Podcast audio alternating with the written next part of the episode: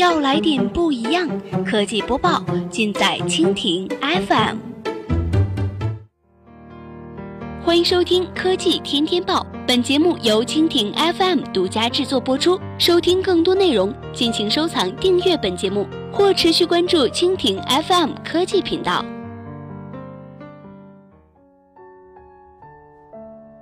今天的科技天天报，我们来关注广告屏蔽软件与 Facebook 展开猫鼠大战。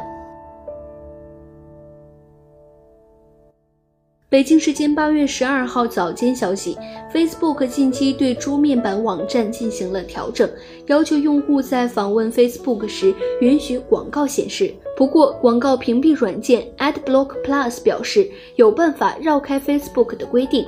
AdBlock Plus 本周四发布了一份指南，指导用户如何绕开 Facebook 的规则，从而可以使用无广告的版本。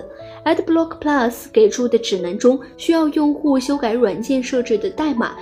在 Facebook 周二宣布新规定之后，广告屏蔽软件开发商表示，在 Facebook 的平台上，区别状态更新和赞助商的广告将会很困难。AdBlock Plus 表示，两天前我们说过，Facebook 正在走黑暗的道路，即决定强迫广告屏蔽软件的用户在桌面网站上查看广告。我们承诺，开源社区将会很快的给出解决方案。坦白的说，他们已经超出了我们的预期。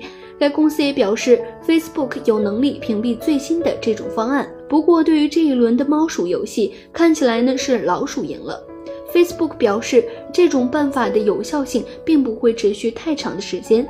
令人失望的是，广告屏蔽公司正在惩罚 Facebook 用户，因为这种办法不仅会屏蔽掉广告，也会屏蔽掉来自好友和专业的内容。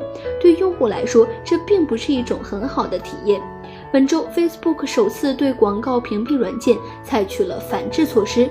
过去一段时间呢，Facebook 消息流中的广告越来越多，导致页面加载速度变慢，电池耗电量增加，消耗了更多的流量，并且给安全性和隐私保护造成了严重的问题。Facebook 决定封杀广告屏蔽软件的决定表明，Facebook 已注意到这类工具的兴起。Facebook 的收入主要是来自于广告。如果是向用户展示更多的广告，那么 Facebook 将能获得更多的收入。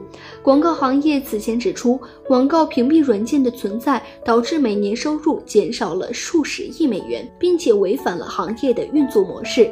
用户同意接收广告，从而获得免费的内容和服务。